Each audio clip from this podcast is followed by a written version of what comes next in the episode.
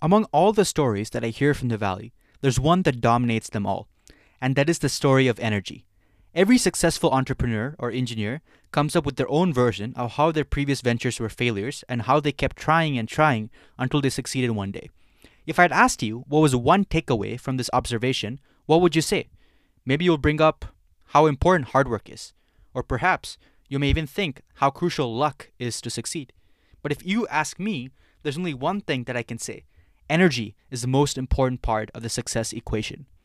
What makes an entrepreneur, an engineer, or any Tom, Dick, and Harry successful is how energetic they are on a day to day basis. Are they someone who are eager to take their challenges head on or see the limitless possibilities the world offers? Or are they someone satisfied with the status quo? There are many examples of this. One real life example that I've seen in my life is Rajnikant, who is more popularly known as a superstar of Indian cinema. Despite being 71 years old, the veteran actor still plays the lead in all of his movies and still remains to this date the highest paid actor in South Indian cinema. Whenever Rajni appears on the silver screen, people forget his age. His energy just warps everyone's mind and spirit. When asked how he does it, he just smiles and says, Well, age is just a number. That is what I would say to you as well.